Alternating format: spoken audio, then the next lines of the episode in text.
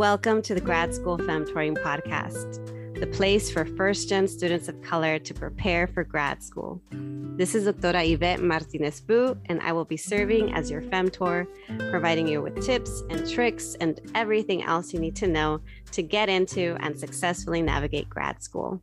For over 10 years, I've been helping first gen students of color get into top grad programs in their field and I'm really excited to support you on your academic journey too. Welcome back, everyone, to another episode of the Grad School Femtoring podcast. This is your host, Doctora Yvette. And today I have a really exciting and insightful episode all about podcasting and how that can be used as a medium for academic scholarship. Our guests today are Doctora Renee Lemus and Doctora Cristina Rose, also known as Las Doctoras. Together, they are acclaimed radical influencers, podcasters, writers, and Latina thought leaders. Ooh, I love that. They're also creative partners in the Las Doctoras podcast, the book club, their sacred writing course, and St. Lunita magazine. Welcome so much to the podcast, Doctoras Renee and Cristina. Oh, thank you so much. Such I loved listening to you. It was so beautiful. what a great, yeah. I loved beautiful. reading your bio. I know it's like a, it's a it's a condensed version. I just read a little bit, but y'all are so awesome. so I'm happy that you all said yes to coming on the show. I think more people need to be exposed mm. to both of you and to your work. And mm-hmm. I think it's super interesting that you all are here to talk about academic scholarship and about podcasting mm. and about your work. So I would love for folks who are not maybe maybe less familiar with who you are, if you could tell us a little bit more, each of you, like who you are, what you do, and then if you're comfortable, um, anything about your background and backstory and how you got to where you are today. So each of you can decide who starts. Yeah. um, I'll go first. So I'm Renee. Um, yeah, so I am. I'm like, where do I begin? Academic stuff is I did my BA at Cal State Long Beach. I have a, a, bachelor's in journalism with a minor in Spanish. And then I taught high school Spanish for a few years, um, where I learned that I loved teaching, but did not want to teach high school. So I went, I went to get my master's in Chicano Chicana studies from Cal State LA. And then from there, I went to UC Riverside, where I did my PhD in ethnic studies. And I finished, it feels like it was just yesterday, but it's already been like, I graduated in 2017. Um, and so it's been a few years, but it just uh, feels wild? like yeah, mm-hmm. yeah. I feel like, like, it was like, yesterday mm-hmm. and it was 2016 for me. yeah, it feels like it was. Mm-hmm. I keep saying it was just a few years ago. I'm like, oh, because it was such mm-hmm. a big, long time, you know, part of my life. So, mm-hmm. um, and so now I'm teaching. Um, now I'm working at Cal State LA, and I'm in the Women, Gender, and Sexuality Studies program, which I love. It feels like it's where I was meant to be. Um, I love Cal State LA. I love the mm-hmm. students. I really love being there. Um, and yeah, I have two kids. I have um, an almost 10 year old, so he'll be 10 December 27th. So he's counting the days. and then um, it's like an have, advent. Mm-hmm. Yeah, it is totally advent calendar. And then he um and then I have my little one, he's seven. So I have a first grader and a fourth grader. Um, yeah, and um, I think Christina can go, and then we'll talk about our our origin story. yeah. Well, you just recently posted about it, you know, so it's so beautiful. The school that we met at, that our kids met at, um, five years ago, right when they were two.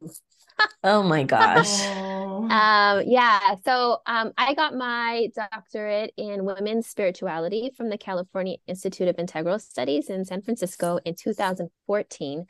It also feels like yesterday, even though um, I have now been working at Cal State um, Dominguez Hills since then. So, um, so I am in my ninth year. Is that right? Is that right? Eighth year, something like that. Which is wow. the longest job I've ever had. Um, you know, because of school, right? Everything, you know, it's been interesting. Um, and I love it too. I, I teach in the women's studies department there, and um, I have been thinking about how how grateful I am for the community there, um, and for the work that you know Renee and I are doing together. So I'm bouncing around here, but I'm from Whittier. You know, Renee's from Pico. Um, these are Southern California uh, towns outside of um, or within LA County. Um, both of our families go way back um, in LA and in the um, and in the Southwest. Mm, I, you know, other intros. I have a little one, um, also the same age as Renee's youngest, um, a little younger. He's seven. Also, we were talking about um, Santos. My son, Jaguar, and Santos are mm. um, uh, friends now from a distance for a while because I've been traveling during COVID, um, trying to find uh, a place that works for me and my family. You know, it's, oh, I feel you. Know, you. That's, that's the story. that's a story that we got to talk about sometime soon.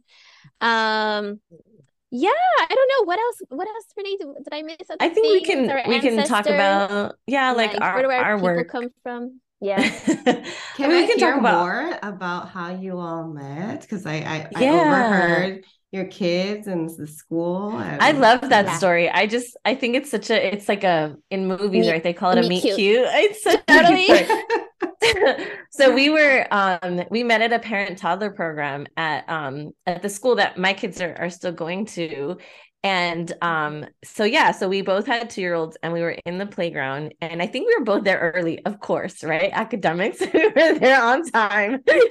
well, Virgo and Cancer too. Yeah.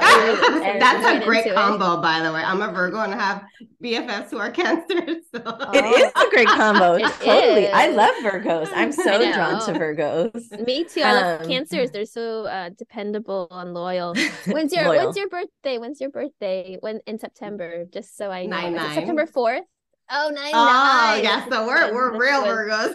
That's real. yeah, you're like Not right that smack. no real, no like unreal. yeah. There's no there's no uh, cusp of anything. There's no cusp. There's no cusp. no cusp. Um, so interesting. So yeah, we were there. So we were we were in the playground, timely. and I I think I, I I can't remember what I what my thought process was, but I just I think oh you asked my son's name. You said oh what's his name, and I said Santos, and then I said oh what's his name, and you said Jaguar, and I was like, and I remember thinking in my head like all right I am down, I'm down with this. I'm down with this, and then like. Yeah. In that same, you know, we were just kind of the kids were playing, and then a conversation came up like, um, something about what do you do? And she's like, Oh, I'm a women's studies professor. I was like, I'm a women's studies professor. Mm-hmm. And she's like, Oh, I teach at Cal State Dominguez Hills. I was like, I teach at Cal State LA. And then we, and then again, the conversation, she was like, Oh, I'm from Whittier. And I'm like, Oh my God, I'm from Pico. Like, wow. And then my dad, my, your dad. My yeah, mom, our moms were mom. both hairdressers. Our dads wow. both worked for the sheriffs. Like there was like a lot what? of similarities. we both went to religious like schools, you know. Um, yeah, we both had our doctorates, or we Renee was in the midst of finishing hers. you know, finishing, yeah. What are and the odds? what yeah. are the odds, right? Like the and doctorate remember, thing también, like all of those things. But wow, yeah, it was, and and I and I will say that I was in so in the school that um my kids are at. I I love the school, but at the time the diversity wasn't what it is now let's just say that. Mm-hmm, and so mm-hmm, um mm-hmm. you know kind of being in these parent toddler spaces where you're kind of like and i'm not the super social person right? I'm kind of like oh so when i found christina i was like oh my god. Like i can be friends with another with another mom and it felt really nice. And then we ended up um, mm-hmm. working together with uh, an organiz- a community organization. I actually don't think we arranged that either. I think we both got invited to be a part of something called Latina Mothers Collaborative, and we both showed up there. Or I don't know, you had already been yeah. there, I think, and I got and I showed up, and we're like, "Oh my god, you're wow. you're here, you're here!" it's so beautiful. Yeah, yeah. that's yeah, it, yeah, and we ended up working together and then from there we just I think we've just been working together ever since. Uh, at some point we thought like um and I think this can kind of get us into this conversation around um like you know podcasting a scholarship is we came to a point especially because our kids were so young and mm-hmm. and we really wanted to be um you know hands-on parents and we really wanted to be involved yeah. and be there and on one hand recognizing um that if we went the route of a traditional academic which is to get a tenure track position and all of those things that that could that was a lot of time commitment that might take us away from being able to be with our kids as often as we want it to be. I mean, this was a time where we were like volunteering.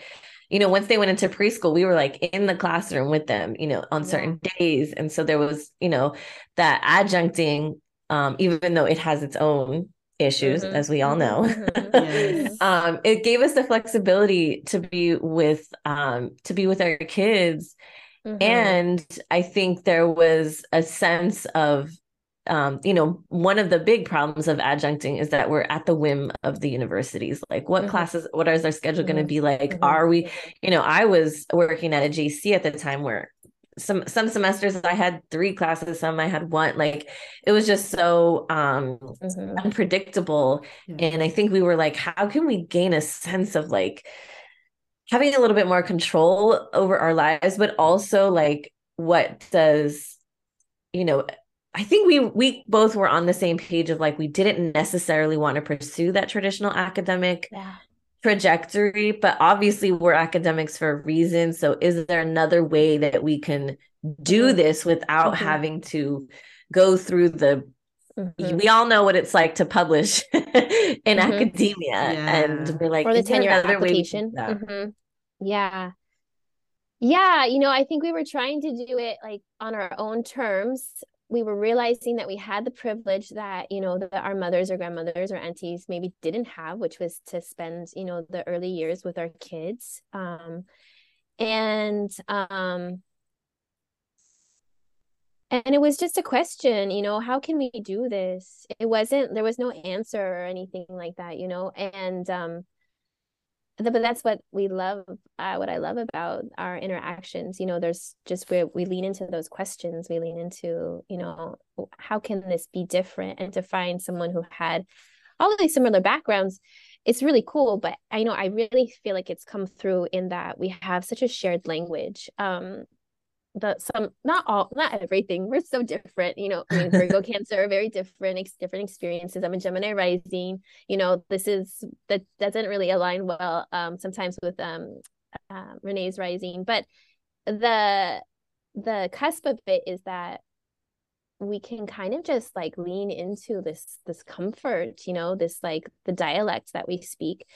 And um and it happens to be kind of academic you know because yeah. that's where we have found um, a place of solace you know brave space for us in our lives yeah it but um yeah i was gonna say like once an academic year it's kind of i mean it's hard to break out of that it's like you're always an academic or always a scholar in some way shape or form whether you do it through the tenure track or some mm-hmm. other position or even completely outside of that so i I think that your origin story is so beautiful and also mm-hmm. almost like written in the cosmos for both of you because again 100%. what are the odds there are just mm-hmm. so many overlaps in your and parallels in your trajectories and yeah we do say the ancestors kind of conspired yes. you know to bring us together mm-hmm. yeah yeah and yeah, so with sure. las doctoras when when did it become Las Doctoras? um, we like celebrated. We're just celebrating like in this time of the year, right? Right now, like Renee has it in the calendar. I'm like looking it up. I love it. it's our four year anniversary. Yeah. Oh, um, I was, yeah, we um like I'm such a big thing on like like historicizing everything like you know like like a like a historian and I love it and I love it but I I remember that so really what it started was okay is there a way we can create something Mm-hmm. Um, here's two, a big thing that we heard in the communities that we were in, right? Mm-hmm. Mom communities, Latina mom communities. When her and I would have these conversations with the shared dialogue, they would kind of be sitting there watching us like analyze these things, you know, like in this just, you know, over like dinner or something. And we would have friends to say, Oh, I wish I could take your class. Oh, I wish I had taken a women's studies class or, you know, or an ethnic studies class. And I think that we were like, hmm, how can we bring what we do in the university out into a more mm-hmm. public, you know, space or make it more accessible? And so we actually mm-hmm. thought of like, you know, let's we had done this workshop um back in like May of 2018, I think it was. The flow sanctuary. And then we're like, oh, mm-hmm. is there a way we can like do some kind of online version of this workshop and make it into a class? And um, it was in the process of that that um, we thought, oh, it would be really cool if we like interviewed people. Mm-hmm. And Christina had always had talked about like doing a podcast. And Thanks I remember giving like, me that. Thanks for giving me that. I was like, I don't know. I don't know. And then a friend of ours, I think, was like, you should do a podcast. And I was like, uh, I guess.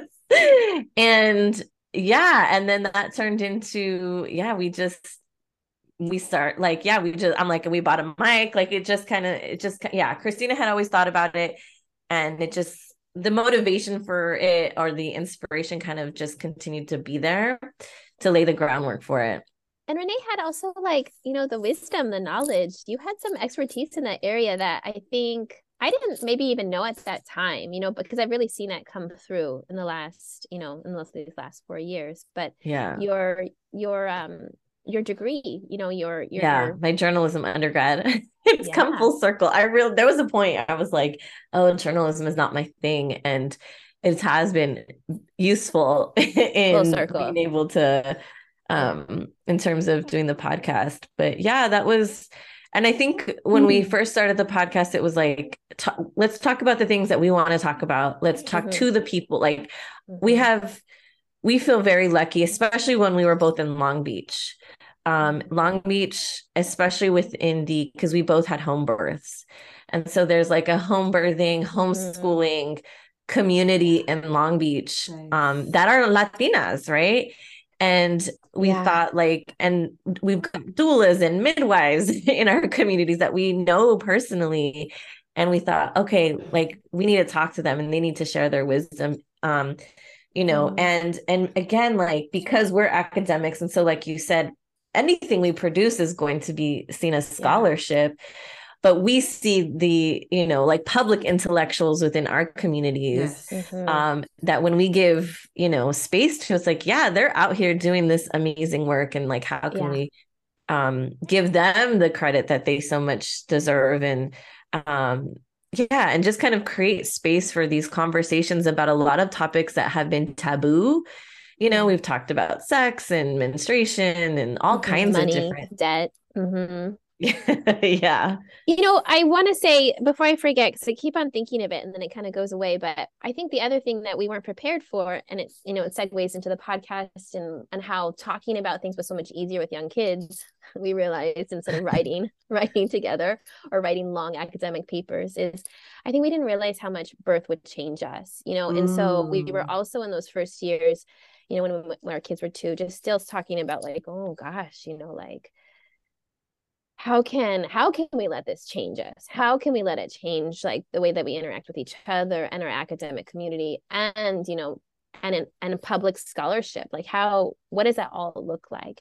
And the podcast you know, was the space because it just felt so beautiful to, again, I talk about the common language, but then when we invite other comadres to come in and talk with us too, it would be even more like this, this exponential sense of, oh, we're we're changing things. I can feel the neurons in my brain changing as we're talking, you know, and that's gonna make me a better parent. That's gonna make me um, you know, a more integrated individual too. So yeah. When I hear you both um talking about kind of how the podcast got started. So some of the things that I heard were that well, Christina, you were the one that first brought up the idea of a podcast, but then it made a lot of sense for both of you because of the accessibility and because you see yourselves as public intellectuals wanting to share information and wanting to honor um, the work of many other thought leaders, community members who are doing mm-hmm. in, incredible work in the community.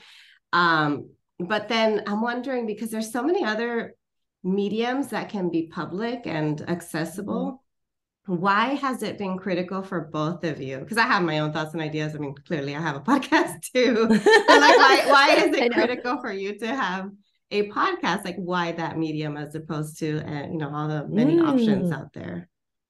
That's such a good question. I'm like, I don't know if we've been asked that question before. I mean, I will say as mm-hmm. um, and I don't know if this is so I'm Cancer Sun, Cancer Moon, Pisces rising. So I'm all water. Mm-hmm. Um, and I don't know, maybe that's what it is, but I I love to talk. Like mm-hmm. talking is my jam. and um and I think and I think that um Christine and I when we get together mm-hmm. mm-hmm. and and we talk out our Mm-hmm. things, you know, whether it be our life experiences and you mm-hmm. know and then we're like bringing in this you know this language right? This feminist analysis this you know ethnic studies analysis into our daily lives it's in the talking that we're able to like process things right and mm-hmm. like mm-hmm. and so i think that the podcast it the podcast was just turning on the mic to the conversations that we already have yes. right like we're already totally. talking about these things and so when we turn on that mic and we record and then people are listening to that and then mm-hmm. they're able to resonate so much mm-hmm. with those conversations mm-hmm. um then you're getting that like authentic mm-hmm. real voice sometimes i think it's the it's the easiest way for us to communicate authentically um, versus when we write and there's still some filter, right? That goes in there when we go back and edit or when we go back, which is why um, so I did the editing for a really long time, and it was really difficult for me to listen back to myself Mm-hmm. um just because yeah you start to second guess and you start to yeah. like uh and so now we have an editor and i don't even listen doesn't to listen to him doesn't listen to him and i kind of do a quick i do a listen and i'm like just to catch anything you know i did a quick listen before it goes out virgo you know very yeah. but it's like it's that it's that true raw like authentic without yeah. the filtering without the like second guessing ourselves like it's just us having a conversation and um and and processing and working through you know yeah. the dynamics that we're dealing with I think that level of vulnerability, I mean, how audacious actually, as you say that, I think, oh gosh, we just put the mic on, we're having conversations where we think it should get out there. I think part of it though is um, a community responsibility that we feel with these doctorates, with this amount of mm. information, this time that we've set aside. You right. know, I think we want to figure out a way for the yeah for the work to reach our our families to reach our community. Mm-hmm. and so this is also a way that makes it accessible to us as as young parents um or as parents of young children. And then i think we stuck with it or we continue to stick with it because it continues to resonate. Um we continue i mean it was i think just a few months in that you know oprah daily you know mentioned us um, along with other like these other heroes that we have in podcasting. Um, and so that and then the comments people asking to be on the podcast people mentioning it students you know it's just um uh, we've done a lot of different things together in your the bio that you said you know like the magazine and the book club.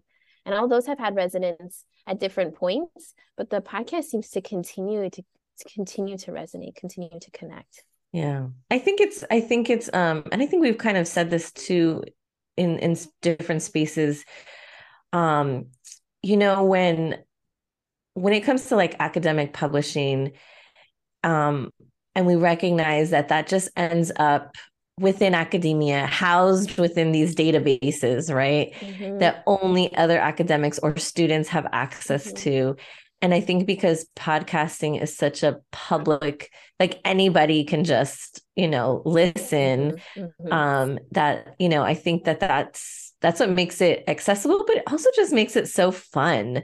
I mean, we all listen to podcasts, right? Like it's such mm-hmm. a thing. Um, you know, I have a long commute, so that's always been my thing to listen to podcasts on my commute.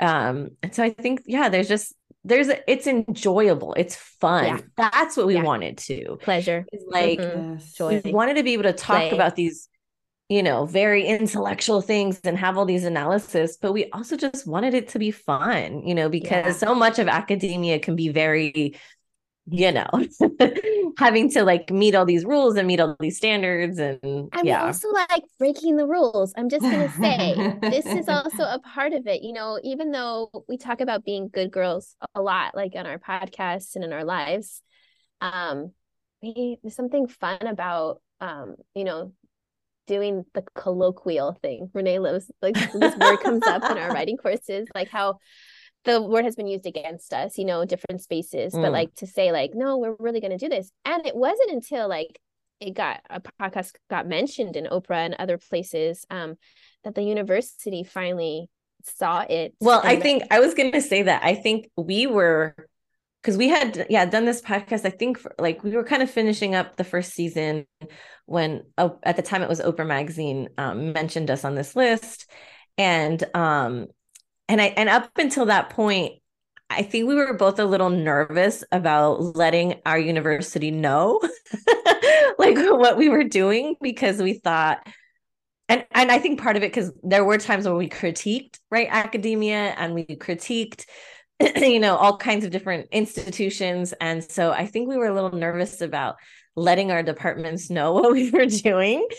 Until it got mentioned in Oprah, we're like, oh no, this needs to count. Like this needs to count on our CV. This needs to count mm-hmm. towards, you know, mm-hmm. retention and all these things. And so I think we both were like reluctantly like send emails to our department chairs and like, hey, by the way, you know, we have this podcast that was mentioned um and i think they were both our departments were very supportive of that and it was at that m- moment that we realized um that yeah what we're doing and and i think it was that moment and then i was getting emails from um like mentors from my phd program saying oh i'm going to put your podcast on my syllabus like which episode do you think and i was like wait what mm-hmm. i'm going on we're going on a syllabus and i think that's when we realized oh this is much more than just mm-hmm. um than just a, a podcast, right? This is mm. scholarship, right? This yeah. is um and then I think even more so when we um when we were doing the book club and then we have this magazine, you know, this online magazine that we mm. we have and I so my brother, he's also an academic and um he's in he's in um biostatistics. He's yeah, he's in public health. It's a very we're on opposite ends of the academic spectrum. But I remember talking to him and he's like, You're doing all the things that a tenure track professor does, right? Mm-hmm. Except we're doing it in these maybe non-traditional ways, mm-hmm. right? We're not mm-hmm. going through an academic journal, but we're doing the podcast, right? And maybe we're not writing a an academic review, but we have this mm-hmm. magazine that we're putting together. Mm-hmm. Um, so I think that's when we realized, right, like a lot of this stuff that we're doing, it, it is scholarship. Um, mm-hmm. And it's doing it in a way that is breaking some of those traditional mm-hmm. barriers around what mm-hmm. counts as scholarship. And um, yeah, and and it gets to be fun. like we get to we get mm-hmm. to do this and create scholarship in a way that feels good yeah i um i love that you've been doing this and you've reached a point in the podcasting world where you're getting that recognition and i'm you know i'm not sure how much these um i don't know structural issues requirements and like mm-hmm. what gets considered uh what is it like what gets counted towards your mm-hmm. review, mm-hmm. what gets considered mm-hmm. as like formal scholarship. Like, I'm not right. sure how much of that is going to change. We know that academic spaces tend to be very antiquated in terms of how they do things. Yeah. But in terms of your experience and how how much you know how much experience you've gained over the last couple of years recording your podcast episodes, what have you noticed are some of the benefits and also limitations of podcasting when you think about mm. it as mm. a form of scholarship because i mean some of the things i'm hearing you say are uh, mm-hmm. a lot of mm-hmm. benefits the, the accessibility the like rawness of being able to just share mm-hmm. what you're mm-hmm. thinking, the intimacy mm-hmm. um, of vulnerability. Um, but then on the other side of things, there's also the fact that it doesn't get counted for a lot of things the fact that not mm-hmm. everybody views it as or counts it as or considers it as scholarship so mm-hmm. what are your thoughts in terms of what you found to be benefits and what um, are some of the limitations either that you've noticed or that other people consider um, as limitations or place as limitations within that medium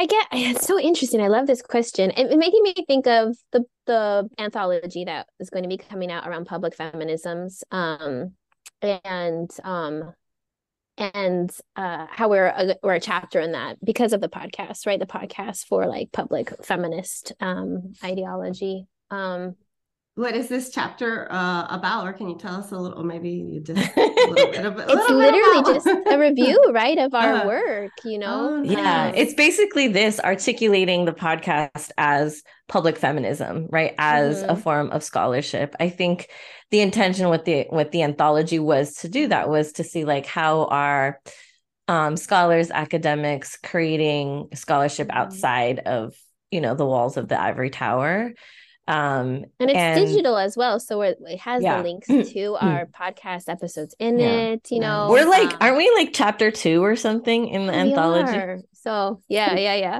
very me, I'm like a, I'm a, we're like on the first you know they have like two pages of table of contents and we're like oh my god we're on the first page of the table of contents um that's pretty, pretty cool. exciting but yeah it's it's basically just us like um yeah articulating how we see the podcast as um as public feminism.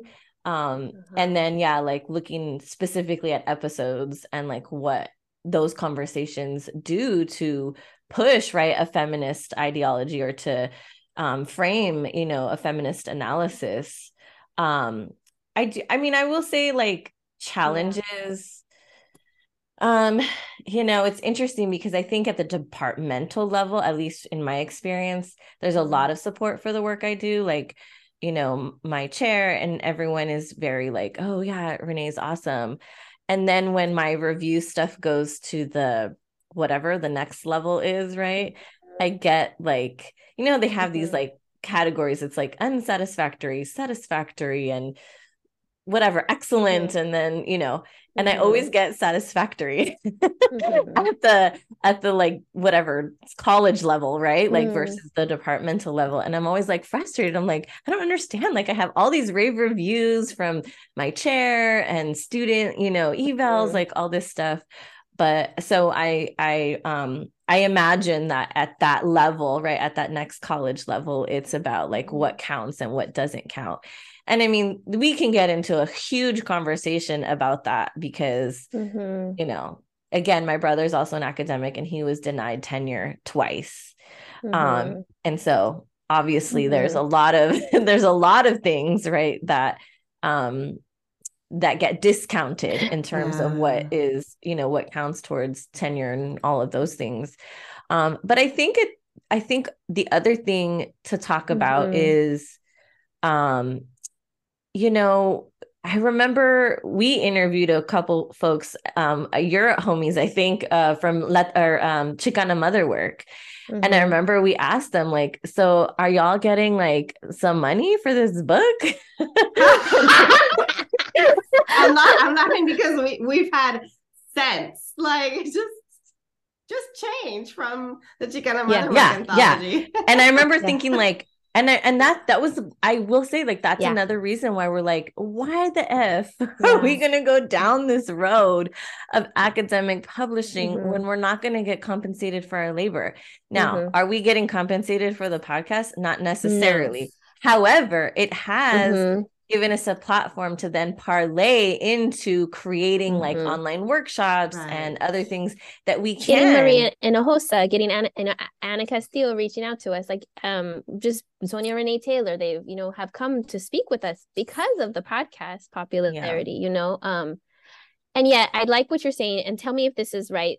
It's like it's so compartmentalized. It's such a binary world, you know. So like some of the limitations of the podcast are that we don't have like an MBA. Like we don't know what we're doing. Like, you know, as far as you know, Renee has the journalism degree, which is awesome. I have no idea how to work a mic. You know, like there's just like I'm, we're philosophers, right? So we we're yeah. having to be basically philosophers.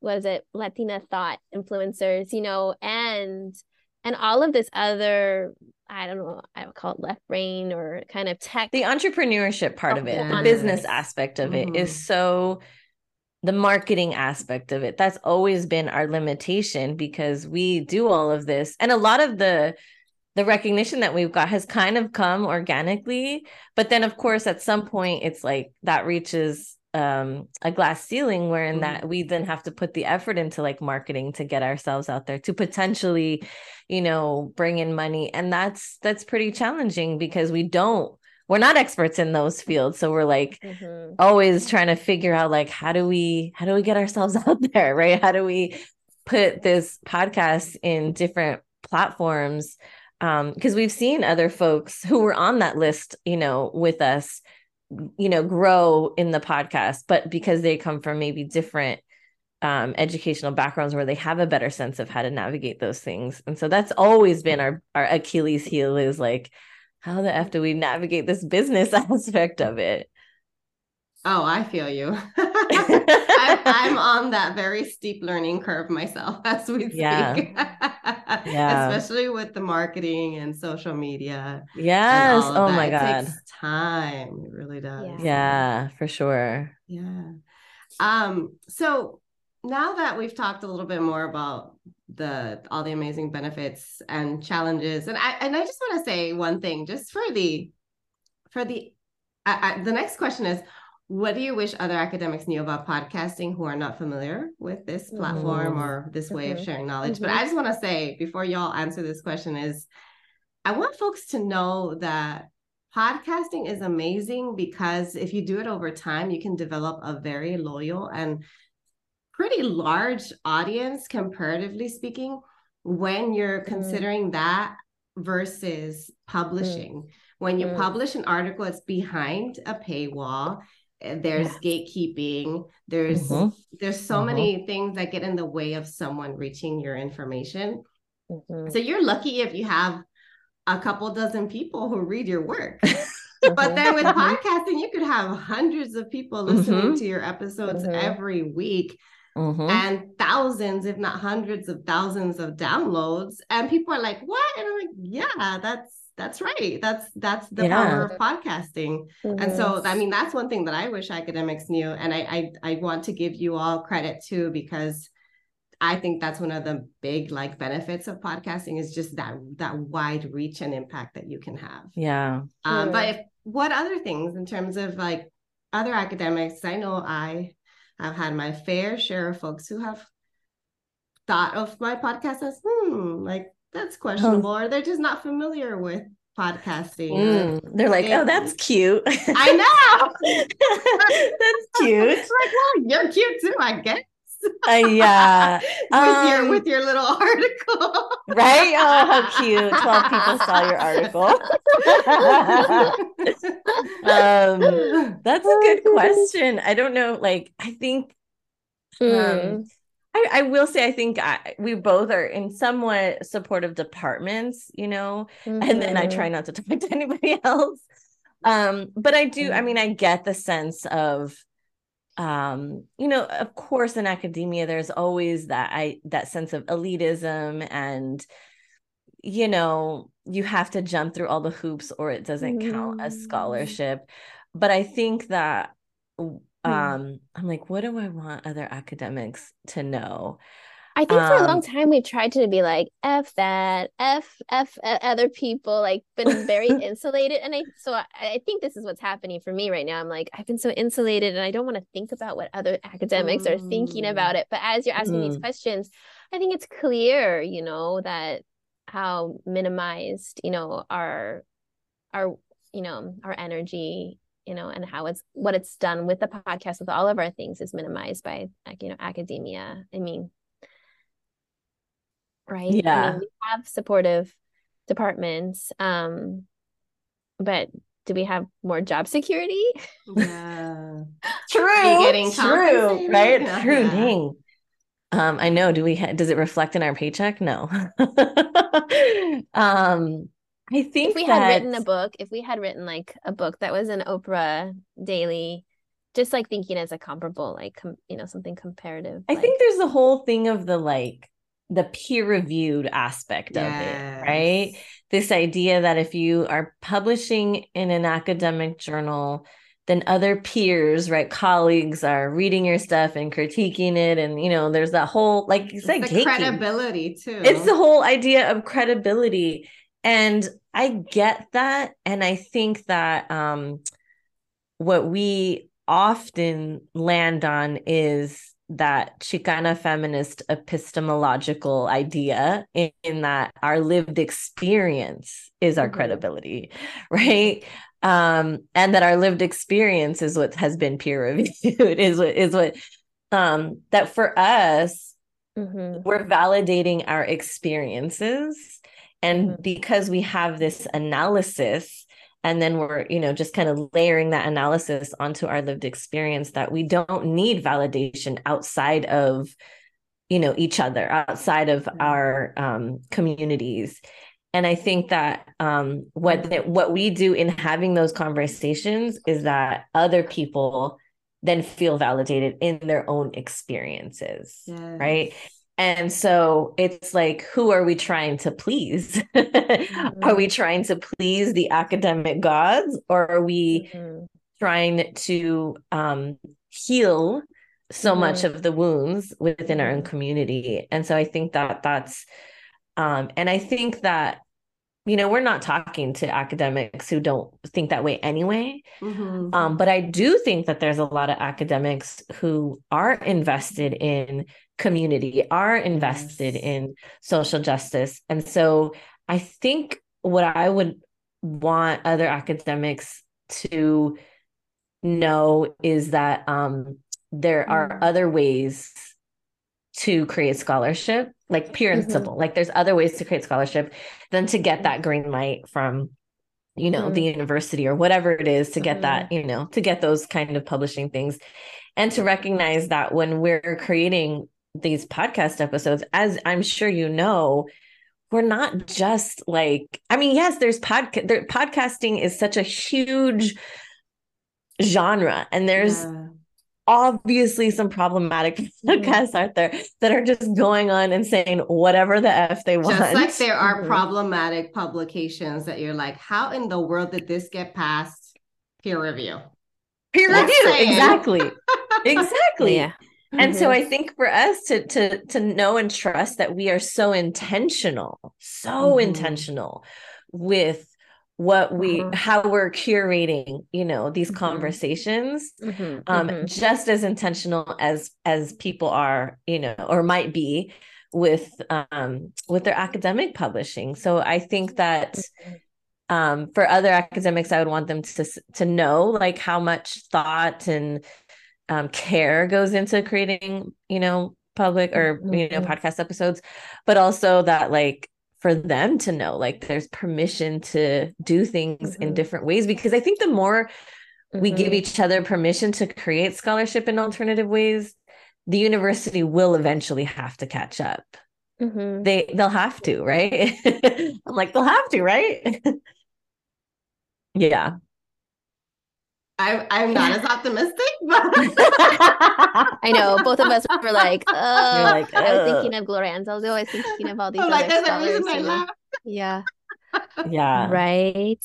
Yeah. Uh, but you know, on the you know it, even if it's mm-hmm. not systematically changing culturally, yeah. you know, it can change among among the the many academics that we all know who are doing really good work, who have right. shared mm-hmm. visions mm-hmm. for the type mm-hmm. of world that they're working toward and why they're supporting the type of students they support, the messages they're trying to, you know, um, uplift and the voices they're trying to yeah. highlight. So even though I'm less optimistic about systematic change, I am very optimistic about the future. Yeah. Um, of scholarship when you're working mm-hmm. towards something in community you know whether that's social justice feminism mm-hmm. you name it um, yeah yeah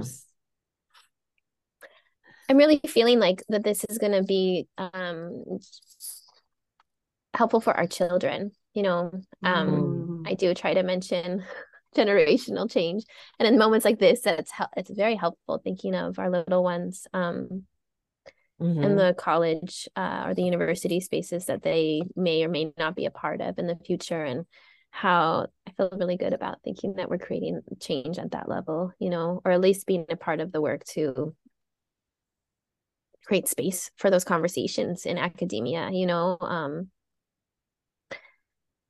yeah, I wanted on the flip side, I was thinking about recent things with us, and we don't have to get into it, you know, but around uh, our academic voice not be you know, um, being marginalized in like mm, mm. in the marketing or in the not pop culture. I'm like over it. I'm like stumbling into this. So what so we what what we've encountered is that um like in academia we're not academic enough. We're colloquial. We're too colloquial. Mm-hmm. but then in colloquial spaces we're too academic yeah. right? Oh so, i have the same problem. We're like what the f you know? And i think that we've been this new Nepantla, you know like really like this like mm-hmm. uh, we have foot in so many worlds and these are the worlds one of them yeah least, you know, and i think it's like i think we've kind of are are coming to a point where um in academia like there was a, a, definitely like a move in academia to be like f that where we don't feel like we have to speak their language like we're going to do mm-hmm. you know scholarship in the in the language that we feel comfortable with and then conversely now we're like yeah and we're trained in academia right like we can't like you said we can't escape that so i think on that level to also be unapologetic i think we try to be as accessible as we can um mm-hmm. but i think people you know academic language absolutely can be a trigger and we understand that. Um but i think just kind of also being unapologetic more about like yeah that's this is this is the analysis that we offer you know from that academic yeah. perspective and you know we got to be okay with that. We can i think we can code switch. We know how to code switch you know? And also learning you and, shouldn't you know, have to you know? Uh, you yeah. Mm-hmm. yeah be yourselves and then the folks who can relate or who want to learn are going to listen and i'm sure you already have that that support that yeah. community and i mean who's to say that you have to do things a certain way like who's to say that you have to meet certain metrics when in actuality it's i mean with podcasting like are you really working towards podcasting to be counted towards tenure i mean yeah, yeah. I, I know i'm not so for me it's it's less about metrics and more about the impact. And I know that y'all yeah. are making an impact. That's oh. a fact.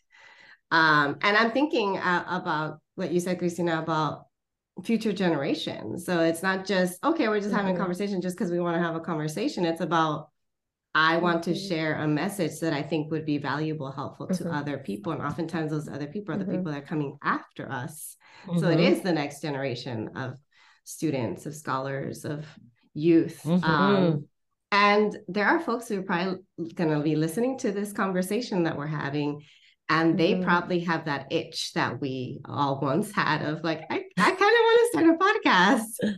I have something to say.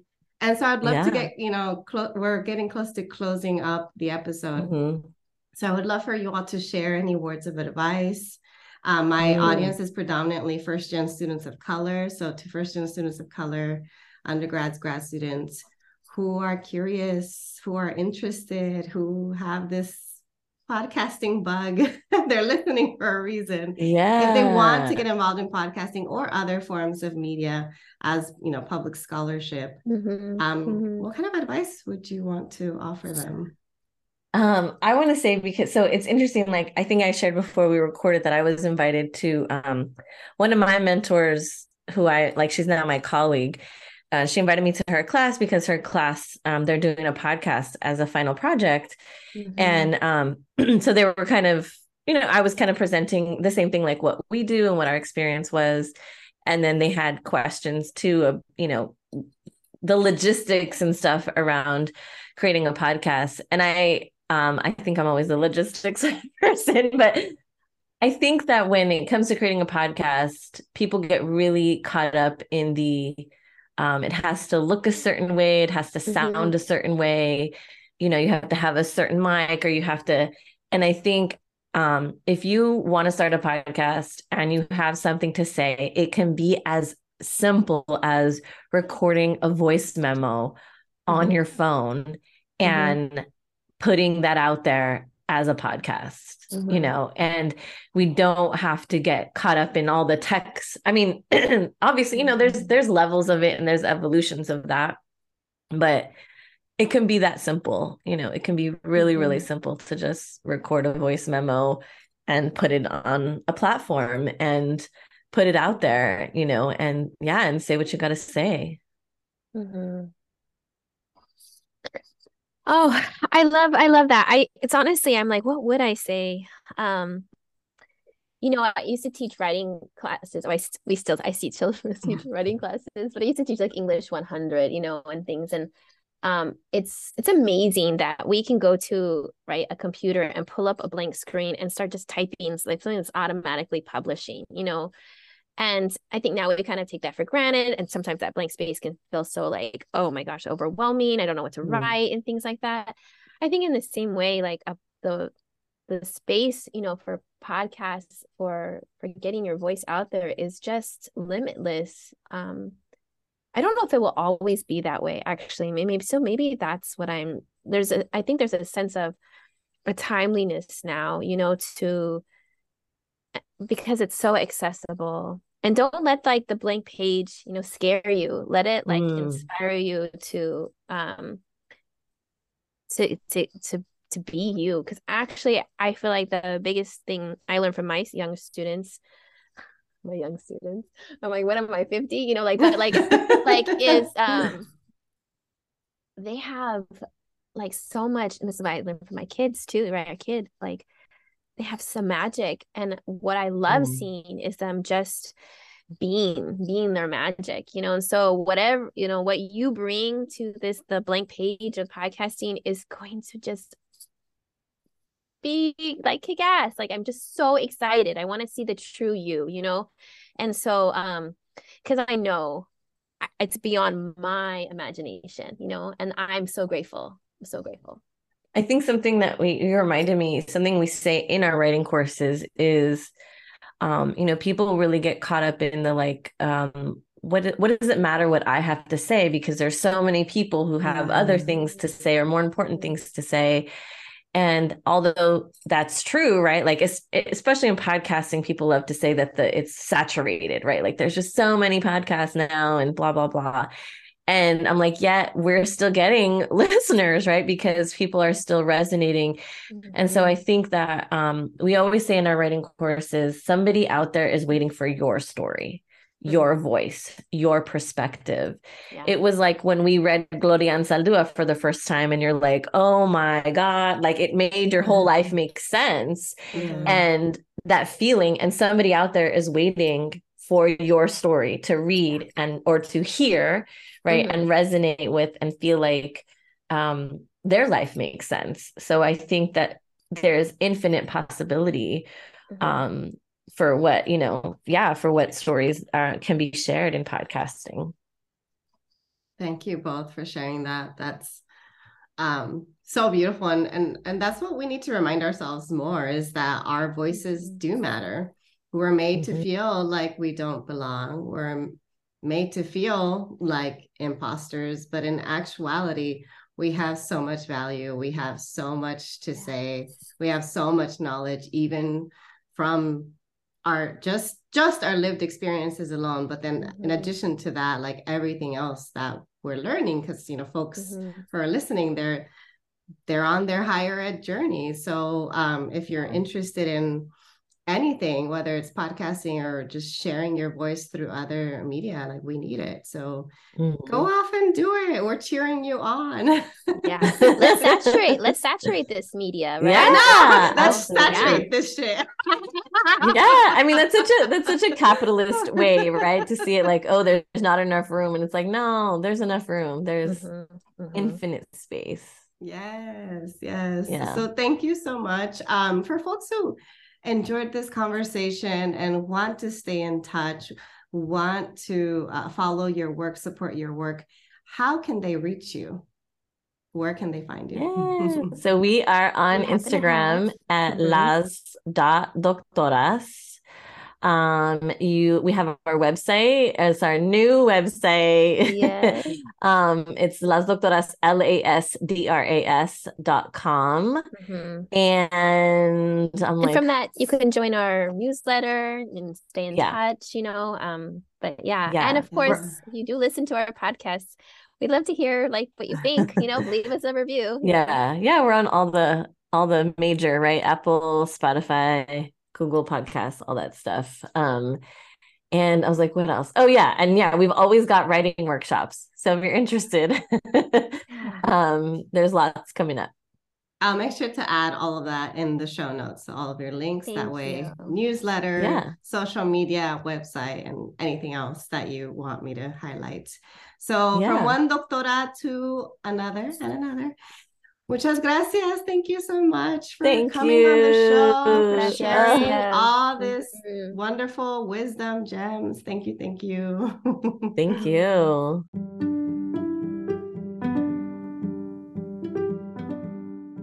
Thanks so much for joining me in the Grad School Femtoring podcast. If you liked what you heard, here are three ways you can support the show.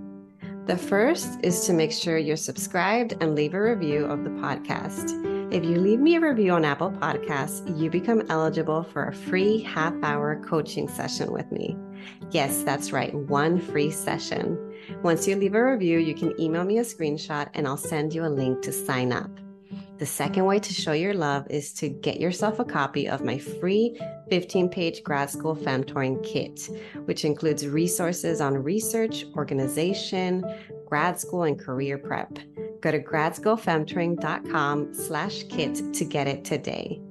The third and last way to support my show is to follow me on social media. I am on Instagram, LinkedIn, Facebook, Twitter, and occasionally TikTok with the handle at Grad School Femtoring. Thanks again, and until next time.